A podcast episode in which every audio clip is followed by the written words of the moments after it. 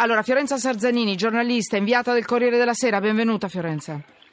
Grazie, buon pomeriggio. Allora, raccontami tu che cosa sta succedendo per quanto riguarda Consip. È indagato a Roma un capitano del No, è vero, ha omesso scientemente notizie su Renzi senior, papà Renzi, è così, è una bomba sta notizia. Però dimmi, Beh, dammi, dammi allora- tu la misura. Io ho letto un titolo in questo momento dei vari giornali online che ho davanti, però è una notizia grossa, oppure me la ridimensioni tu e gli dai la, la giusta forza? Dimmi. No, allora, non ha omesso, lui ha, eh, eh, è accusato di aver eh, scritto nell'informativa che Romeo, Alfredo Romeo, che tutti sapete è eh, arrestato per corruzione di un funzionario Consip, Sì. avrebbe detto al eh, parlando quando ho incontrato Renzi. Nell'informativa si dice questa è una prova che inchioda Romeo e soprattutto inchioda Tiziano Renzi perché prova che i due si sono visti. Voi sapete che c'è un'inchiesta in cui Romeo avrebbe avvicinato Tiziano Renzi e l'avrebbe pagato per, questa è l'accusa, l'avrebbe pagato per fa- ottenere appalti pubblici.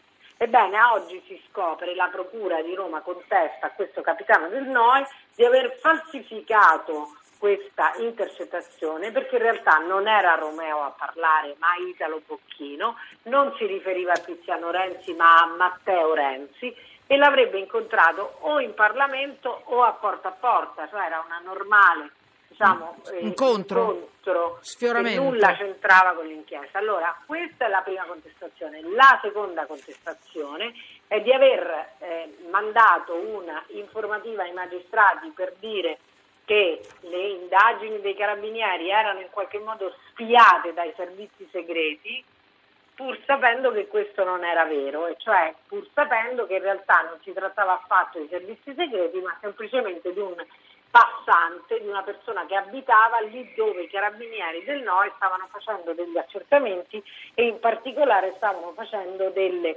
eh, verifiche sulla spazzatura di eh, Romeo dove poi avrebbero trovato i famosi pizzini in cui c'erano gli appunti con i pagamenti per Tiziano Renzi. Sì. Allora, questa è una straordinaria notizia per un semplice motivo, che non si capisce questo, cara- questo carabiniere perché avrebbe fatto questa cosa. Di certo questi falsi inficiano un po' l'inchiesta principale che invece è un'inchiesta al momento molto seria perché è un'inchiesta che si concentra sugli appalti che sarebbero stati pilotati dalla Consip per appunto favorire questo o quell'imprenditore.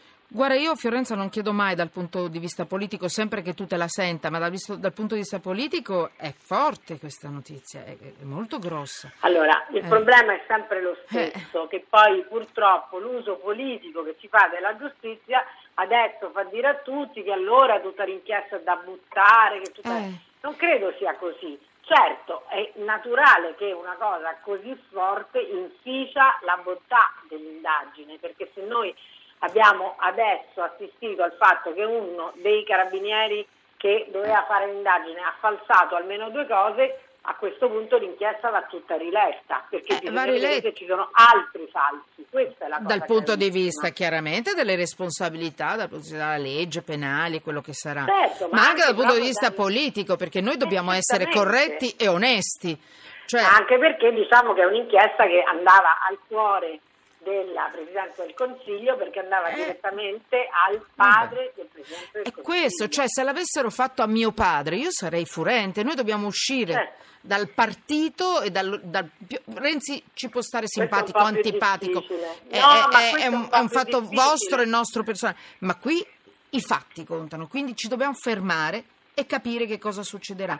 E, e questa è una notizia molto grossa, guardate, ne sentirete parlare, verrà in- impugnata eh, da tutti, a modo, ognuno a modo proprio. Noi cerchiamo di stare nei fatti. Quindi Fiorenza Sarzadini ce l'ha detto. Fiorenza ti lascio andare perché so che tu sei Grazie. come sempre molto di corsa, grazie che sei Grazie stata qui con me come sempre. Beniamino Millucci, Presidente dell'Unione delle Camere Penali Italiane, a questo punto ce la fa capire senza tecnicismi ma davvero che forza ha una notizia del genere? Cosa dice la legge in questo caso? Dobbiamo rivedere che cosa, dove, come Io... Beh, sotto, sotto Eh. il profilo culturale dobbiamo rivedere eh, la, la- la valorizzazione che noi diamo in genere alle indagini, ai risultati delle indagini, dimenticando che invece eh, la verità eh, si forma al processo, eh, il contraddittorio è quello che serve per avvicinarci alla verità. Noi spesso valorizziamo le indagini. La seconda è che se fosse vero si tratta di un fatto